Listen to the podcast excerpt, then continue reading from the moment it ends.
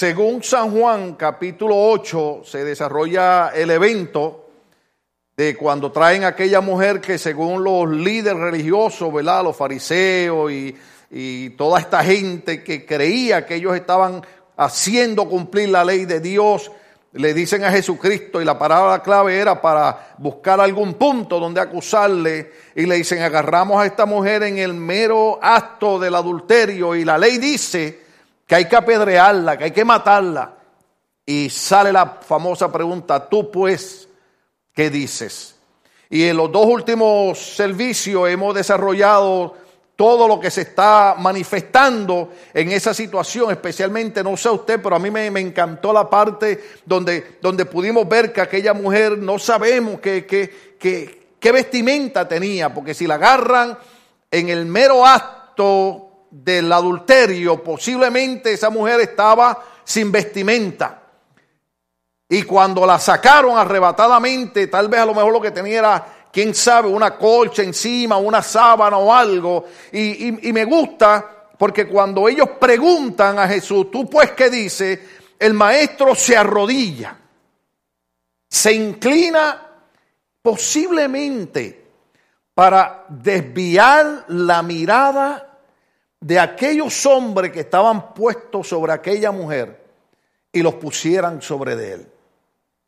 Es un simbolismo muy poderoso porque muchas veces nosotros experimentamos miradas acusadoras. Déjeme darle más despacio. Déjeme preguntarlo de esta manera. ¿Alguna vez alguien lo ha mirado a usted y con la mirada lo ha acusado de algo?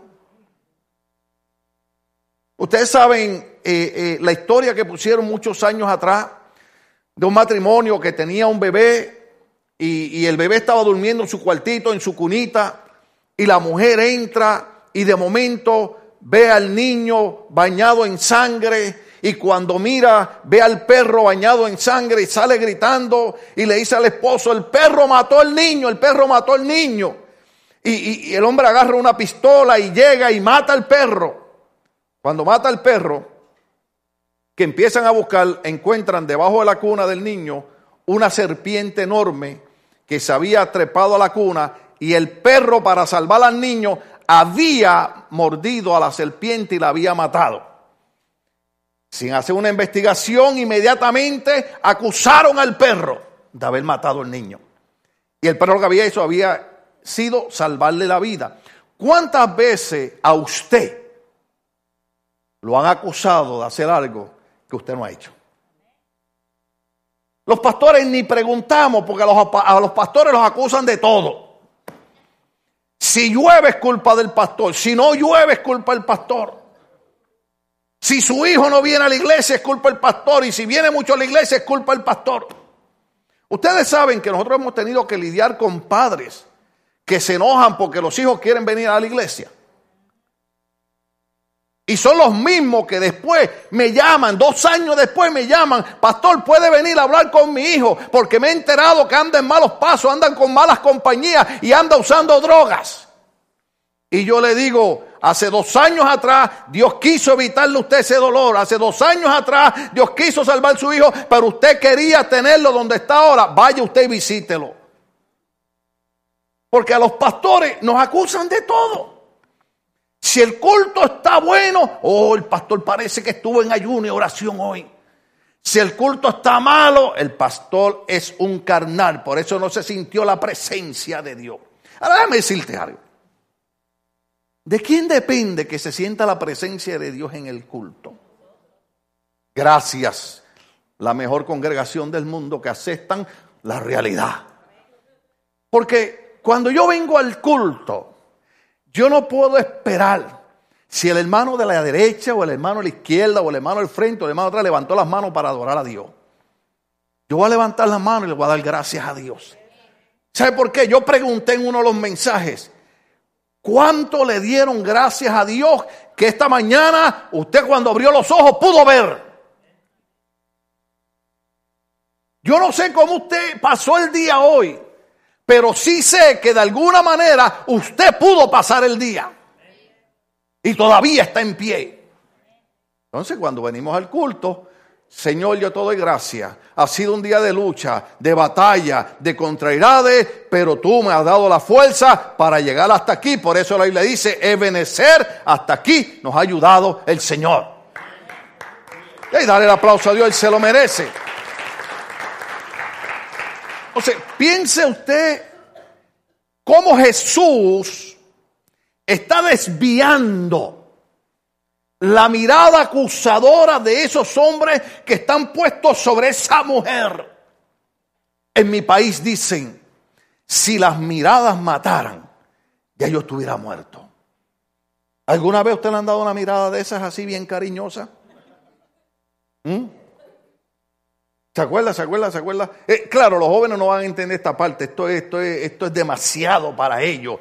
Pero, pero nosotros que tenemos ya 40 años para adelante, tenemos que acordarnos que nuestras mamás no tenían que hacernos más que mirarnos, pero aquella mirada.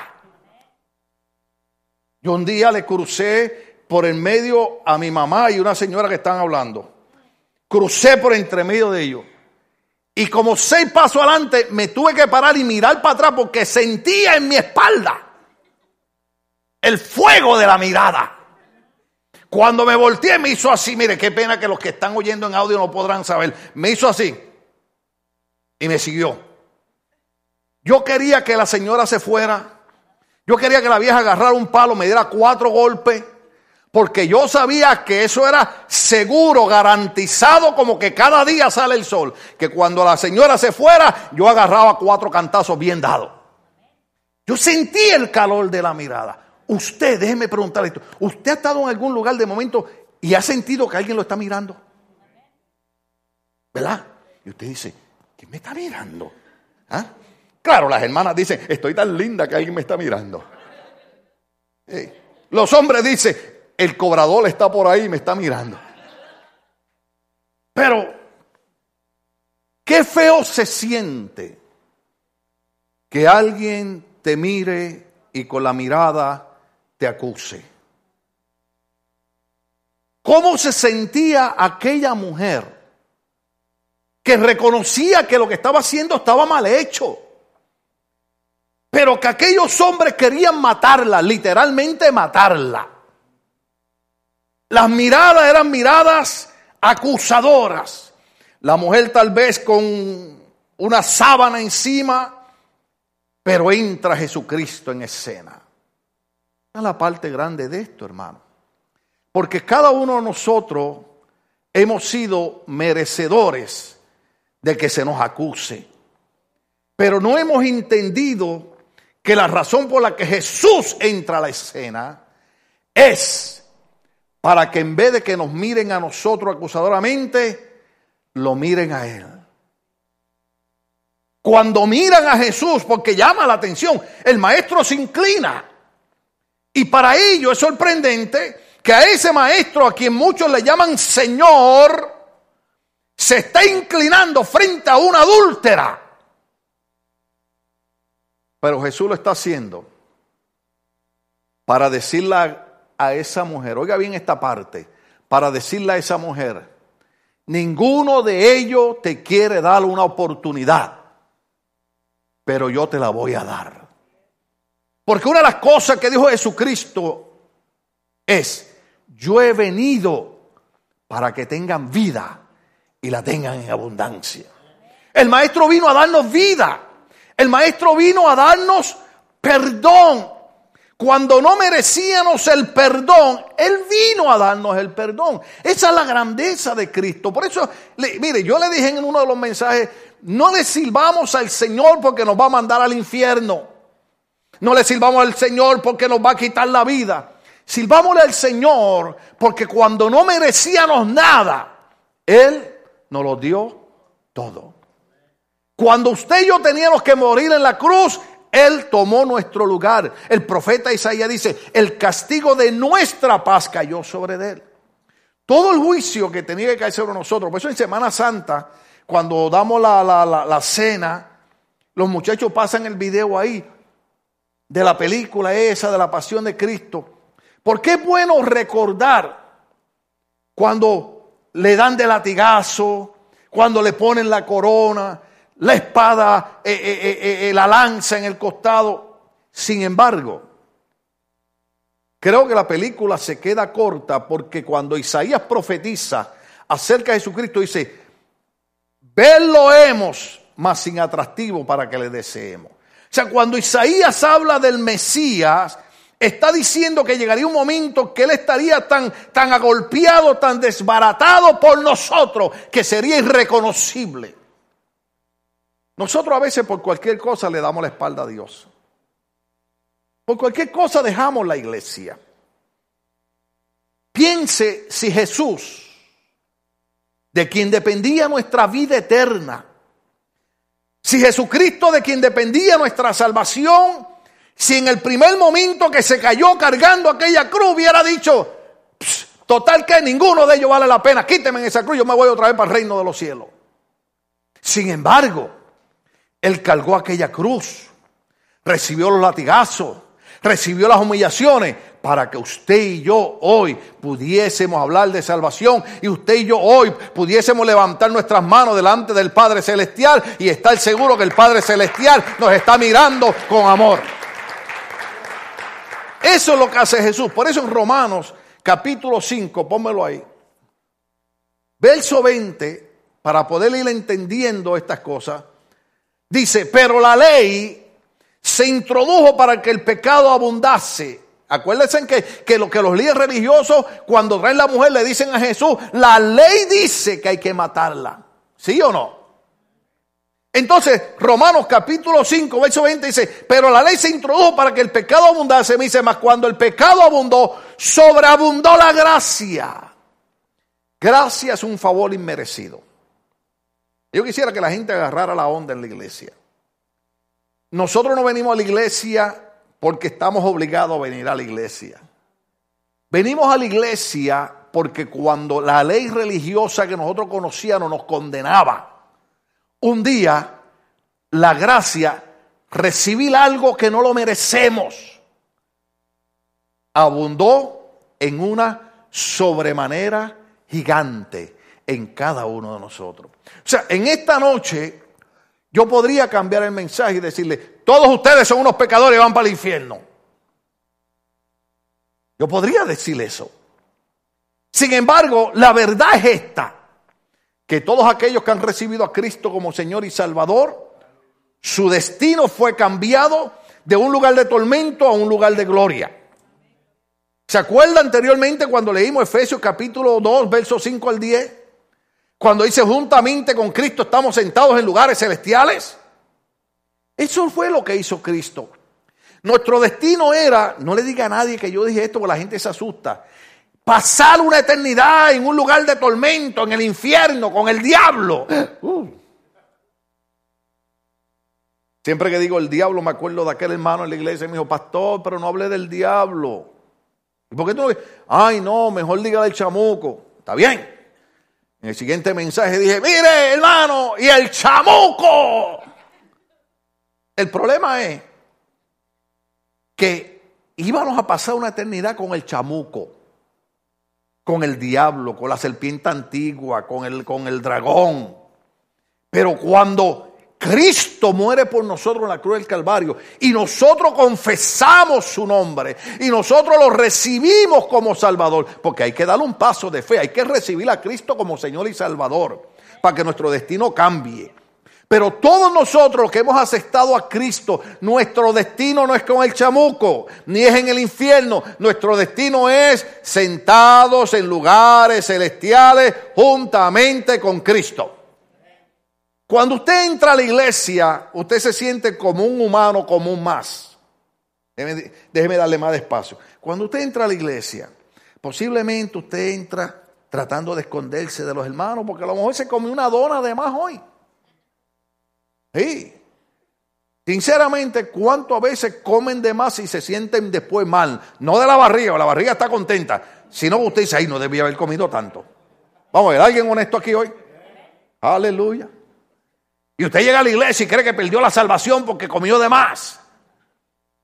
Y usted se siente, déjeme decirle algo, cuando usted entra a la iglesia, dígale, Señor, yo te doy gracias porque estoy en el lugar donde se me recuerda que mi salvación no depende de cuántas cosas buenas yo hago, sino de lo bueno que hizo Cristo por mí en la cruz del Calvario.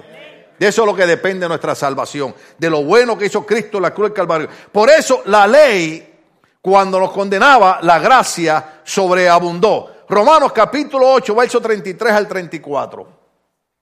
Vamos a ver si aparece ahí. Porque la pregunta es, ¿quién acusará a los escogidos de Dios? ¿Quién nos acusará? Dios es el que justifica. Ahora mira lo que sigue diciendo. ¿Quién es el que condenará? Cristo es el que murió, más aún también el que resucitó, el que está a la diestra de Dios. Oiga bien, el que también intercede por nosotros. O sea, Cristo dice, dice, dice, dice Romano que intercede por nosotros. Entonces, cuando usted tiene una carga, cuando usted se siente mal delante de Dios, el lugar de irse no es a la cantina, el lugar de irse no es a fumar droga, ni el lugar es venir a la iglesia, venir al altar y decirle Jesucristo, yo sé que tú intercedes por mí y en el nombre tuyo yo le pido al Padre que me ayude a vencer esta situación. Porque muchos hermanos todavía tienen situaciones, ¿sí o no? Unos maduran más rápido, otros maduran más tarde. Pero cuando usted tenga situaciones, ¿cuánto entiende lo que quiero decir con situaciones? Cuando usted tenga situaciones, usted no se va de la iglesia. Usted viene más a la iglesia. Y usted viene al altar y le dice, yo aprendí en el mensaje que Jesús intercede por nosotros. Déjeme si le puedo terminar con esto. Muchos de ustedes han visto, otros no. La famosa película Les Miserables. ¿Quién la ha visto? Qué bueno. Que de 500 personas uno la vio. Sin embargo, así como yo les decía ahorita, porque hay que tener cuidado, porque en el campo religioso a veces se nos prohíbe ver algunas cosas, claro, las malas no las vea, pero se nos prohíbe ver algunas cosas que pueden ser educativas y pueden tener un mensaje espiritual. Yo les decía a ustedes antes de empezar a grabar el mensaje, y tal vez no lo debo decir porque se van a enterar, pero ya me vino a la mente y lo tengo que decir. Yo estaba con mi nieto, mi esposa y mi hija viendo un juego de baloncesto. Y vi un equipo que ganó. Pero le decía a mi esposa, desde que empezó el juego, ese equipo trabajó sincronizado. Ahí no, no un solo jugador trató de sobresalir. Ahí sobresalió todo el equipo. ¿Qué nos enseña eso? Que cuando la iglesia trabaja en equipo, siempre tiene victoria. En la película Les Miserables, Val Jan, que es, el, el actor principal, este hombre está preso por 19 años. Cuando sale le dan un, cartelón que lo identifica como un hombre que estuvo preso. En ningún sitio que el hombre iba podía recibir atención. Nadie le abría la puerta, nadie le daba hospedaje, nadie le daba comida. El hombre estaba viviendo una vida de miseria en la calle porque había estado preso. Sin embargo, llega a un, un lugar, cuando toca, se encuentra con un monseñor. Un hombre de 75 años, su nombre es Miriel. Cuando él abre, este hombre lo recibe de una manera muy amable. Y aquel hombre le dice, nadie me recibe. ¿Me va a dejar usted entrar a su casa? Y aquel monseñor le dice, esta no es mi casa, es la casa de Dios. Esta no es mi casa, es la casa de Dios. Por eso en una ocasión yo le dije a la gente, a mí no me importa si usted está pecando, si está haciendo cosas malas, yo quiero que usted siga viniendo a la iglesia. Y alguien, y alguien dijo, wow, aleluya, mira lo que dijo el pastor. ¿Sabe por qué yo quiero que usted siga viniendo a la iglesia? Porque esta no es mi iglesia. Esta es la iglesia de Jesucristo. Esta es la iglesia donde está el Señor que derramó su sangre para limpiar nuestros pecados y sanar nuestras enfermedades. ¿Usted está entendiendo lo que estamos diciendo? No le podemos cerrar las puertas de la casa del Señor a los necesitados. Porque Cristo no vino a buscar sano, vino a buscar qué? Enfermo. Entendemos que hay un cambio, entendemos que hay una transformación, pero tenemos que dejar las puertas abiertas y decir, esta no es mi iglesia, es la iglesia del Señor y aquí todo pecador es bien recibido. Porque ¿a dónde irá el pecador? Un himno muy antiguo decía, ¿a quién iré? ¿A quién iré? ¿A quién iré sino a Jesús? Él me salvó. Ah, estoy hablando de 50 años atrás. Perdónenme en ese cántico. Pero ¿a quién más iremos si no es el Señor? Si en el Señor hay perdón. Entonces cuando este hombre le dice, esta es la casa de Dios, lo recibe, le da comida, le da una cama para que duerma, pero por la noche el hombre se levanta, no resiste la tentación y se roba unos utensilios de plata del monseñor. Pero al otro día, por la mañana, viene la policía y lo traen, lo habían arrestado y sabían que esos utensilios de plata eran del monseñor.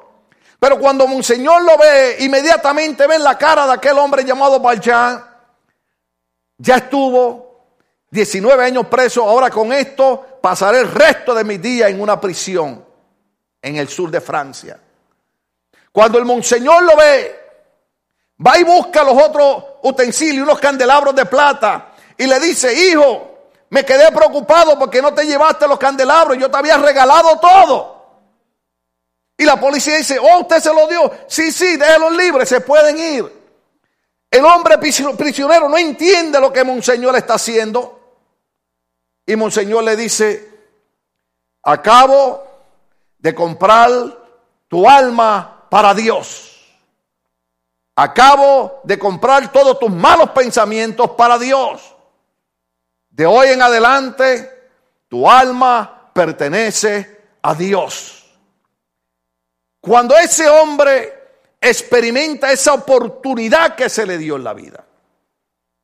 El hombre se va, llega a un pueblito, comienza a trabajar, crea una fábrica, se hace alcalde del pueblo y comienza a darle trabajo y ayudar a todos los necesitados, de tal manera que a una mujer la acusan porque tenía una hija sin haber sido casada. Oh.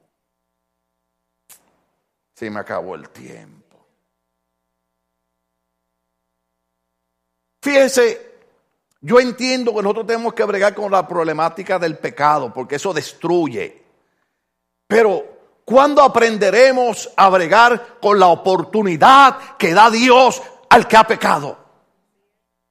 Oh, déme decirle eso más despacio. En las iglesias se nos ha enseñado a condenar al que ha pecado. Yo le estoy enseñando que hay que lidiar con la problemática del pecado porque eso destruye, pero le estoy diciendo que tenemos que darle una oportunidad al que ha pecado como Monseñor se la dio a este expresidiario. Porque tarde que temprano todos nosotros necesitaremos una oportunidad más en la vida. Wow. Antes que usted necesite otra oportunidad, ¿Ha necesitado usted ya alguna oportunidad? Los que son casados esperan a la conferencia de febrero. No les puedo decir lo que vino a mi mente, se lo digo. Ah, ya se lo digo. Mire, el esposo muchas veces ha necesitado una oportunidad de la esposa. Porque la regamos, ¿sí o no? Pero muchas veces la esposa necesita una oportunidad del esposo. ¿Sabe cómo podemos lograr mantener esa relación matrimonial exitosa? Entendiendo que siempre los dos necesitaremos una oportunidad de Dios. Y cuando yo necesito una oportunidad de Dios, tengo que entender que cuando mi esposa necesita una oportunidad, yo tengo que dársela porque yo también he necesitado que Dios me dé una oportunidad. Oh, usted nada, eso. Oh, aleluya. Porque a nosotros nos gusta condenar, nos gusta acusar. Yo quisiera que usted, que usted sacara a esa gente de alrededor de esa mujer y usted se pare al lado de la mujer. Porque muchas veces nosotros los cristianos, los religiosos, somos parte de aquel grupo que estaba acusando y condenando a aquella mujer. en vez de darle una oportunidad, en vez de decirle, mira mujer, la ley dice que hay que apedrearte, pero queremos que tú te arrepientas, queremos que tú cambies esa conducta. No, hay que matarla. Y tú pues, ¿qué dices? Tal Jesús de Nazaret. Valjean, cuando se entera de aquella mujer que tenía una hija y le pregunta por qué no había dicho ella la razón, ella dice, porque si me botan del trabajo, no puedo mantener a mi hija. Oiga bien, oiga bien, se lo voy a poner más fácil. Tal vez ustedes no, pero ¿cuántas familias nuestras que han cruzado de sus países la frontera hacia Estados Unidos saben que trabajan aquí porque tienen familia o hijos allá que dependen del dinero que usted envía para allá, de la famosa remesa? Déjeme ver algunas manos que me testifiquen eso. Mm. Mire, yo, yo conozco mujeres que hacen 15 años que no veían sus hijos. Porque vinieron para aquí a trabajar y, tenían que estarse escondiendo que la migración no las agarrara. Porque si no, ¿de qué iban a vivir sus hijos en su país? ¿Están agarrando la onda? Si usted vino con bici, si usted vino en avión, aleluya. Pero si usted tuvo que cruzar tres semanas por las montañas para llegar a este país, usted entiende lo que yo estoy hablando. La mayoría de los hijos de los inmigrantes no entienden lo que nosotros hablamos porque ellos nacieron acá o vinieron chiquitos y sus padres le dan todo. Pero sus padres tuvieron que dejar todo en su país, dejar su rancho, dejar su cultura, dejar sus amigos, cruzar para acá, pasar penuria, hambre, persecución, vivir cuatro, cinco, diez años a escondida, eh, huyendo de la migración para que sus hijos pudieran vivir. Oh. Aleluya. Hay que crearle conciencia a nuestros hijos. Porque crecen en este país y después no quieren respetar los padres. Le gritan a los padres. Se avergüenzan de los padres. Yo le dije un día a los hermanos aquí, mire, yo voy a decir algo que, que, me, me, arriesgo que me metan preso. Se me fue el tiempo. Digo, el día que su hijo se avergüence de usted porque usted no habla inglés bien, déle un bofetón en la boca. ¿De verdad, pastor?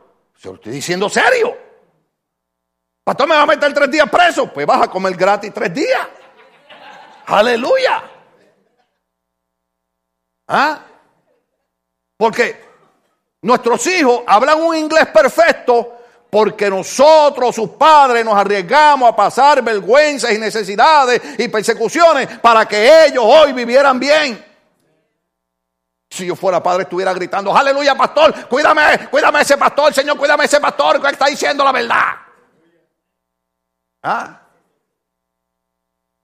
Mire que hijos, hijos que no se atreven a presentar a sus padres porque ellos ahora estudiaron en la universidad y se creen la grande cosa y sus padres como todavía, pues, usted sabe, cuando hablan dice, no es culpa del indio, sino del que lo hizo compadre.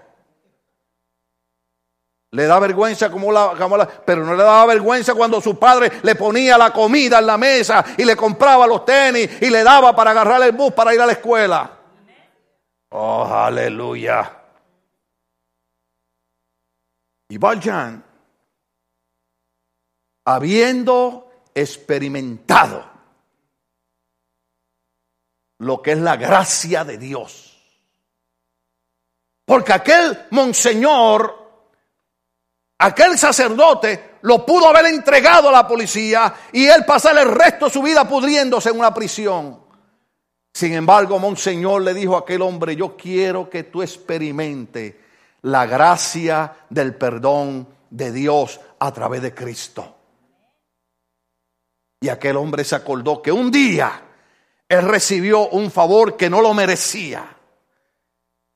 Y esta mujer cae enferma y muere de una enfermedad. ¿Y sabe qué hace Valjean?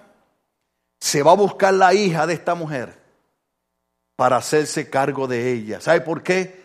Porque él dijo, otra persona tiene que conocer lo que es la gracia de Dios, que no importa cuán bajo hemos caído, no importa cuántas cosas malas hemos hecho, Dios siempre nos va a dar una oportunidad de experimentar su gracia redentora.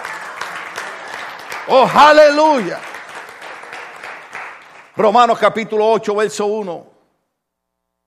Dice, ahora pues, ninguna condenación hay para los que están en Cristo Jesús. ¿Sabe que a mí me gusta leer esa versión en inglés y no en español? ¿Sabe por qué? Porque en inglés, claro, la Biblia de las Américas y la Biblia Pechita lo dicen correcto.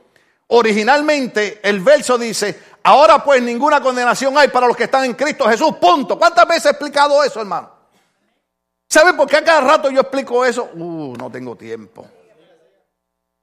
Porque yo conozco montones de cristianos que ellos disfrutan sentirse condenados.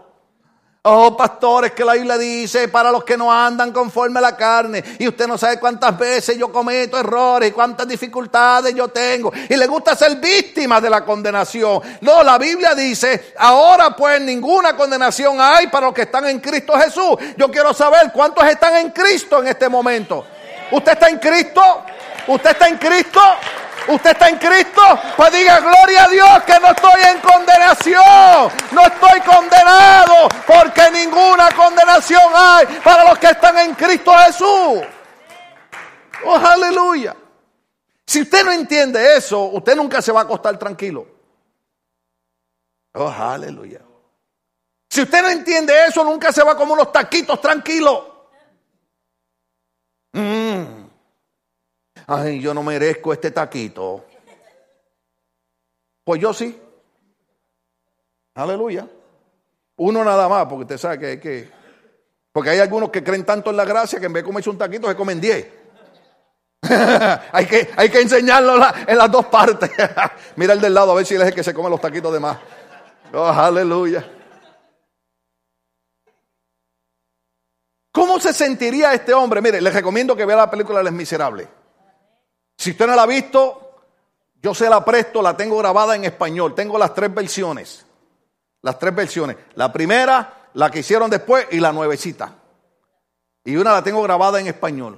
Me gusta la primera, la más vieja, la más antigua. No dije que me gustan las viejas, dije la vieja, la película. Malpensados.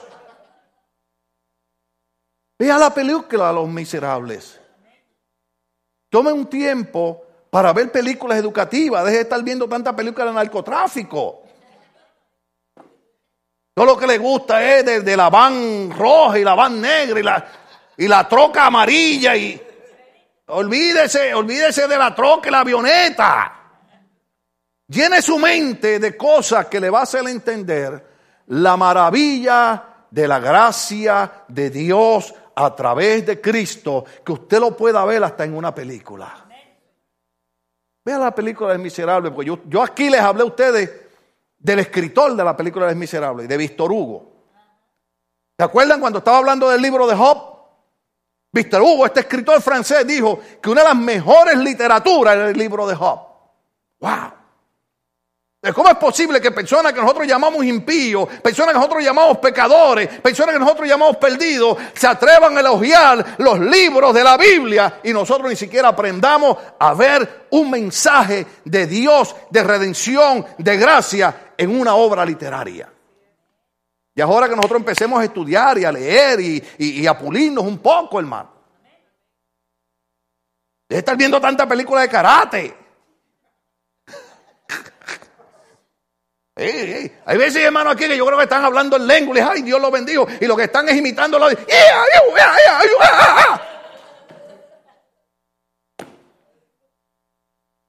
Pastor Río, qué batalla pastorear la gente. Porque, porque uno, uno ha sentido, uno ha experimentado la gracia de Dios. Uno ha experimentado que cuando, cuando Dios debe mirar a uno acusadoramente, cuando Dios debe matar a uno, nos da amor y nos da perdón. Aleluya. Una vez una persona ya no está aquí, se fue de la iglesia. ¿Sabe por qué se fue de la iglesia? Me dijo una vez, pastor, a mí lo que me enoja de usted. Yo dije, ay Dios mío, cuídame, padre. Mire, Gracias a Dios que allá en Guadalajara, México, nadie se enoja con el pastor Río, pero acá sí, acá sí. Porque usted tiene demasiado paciencia con la gente. Mire lo que me dijo. Que yo tenía demasiada paciencia con la gente. Y que si esa persona hubiera sido el pastor de la iglesia, hacía rato ella hubiera arreglado todo. Lo que esa persona no sabe, que yo sé, que después de muchos años, ahora ella entiende que no es que yo tenga paciencia, la tengo, porque a muchos de ustedes merecen que uno le caiga a golpe, no, no sino que uno ha entendido que si alguien es paciente con nosotros, es Dios. ¿Sí o no? Usted que se conoce, usted que sabe quién es, porque yo lo veo aquí, para mí todos son santos. Pero usted y yo cuando estamos solos, le voy a hacer como hacía mi mamá. ¿Ah? Cuando usted y yo sabemos, estamos solos, sabemos que no hay mejor cosa que llegar a esta iglesia donde nos van a decir, cuando tú estabas solo, merecías que Dios te cortara el cuello, más sin embargo la paciencia de Dios nos recordó que aquellos que estamos en Cristo no estamos condenados.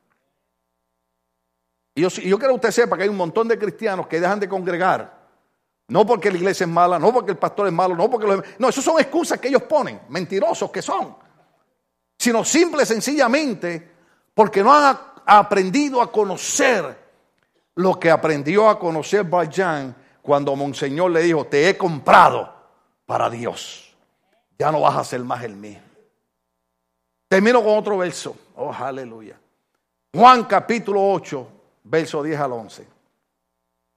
Juan 8, 10 al 11 dice de esta manera. Oh, aleluya.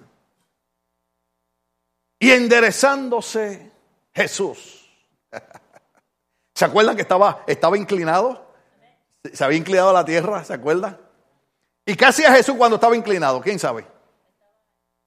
Estaba escribiendo en la tierra, ¿se acuerdan?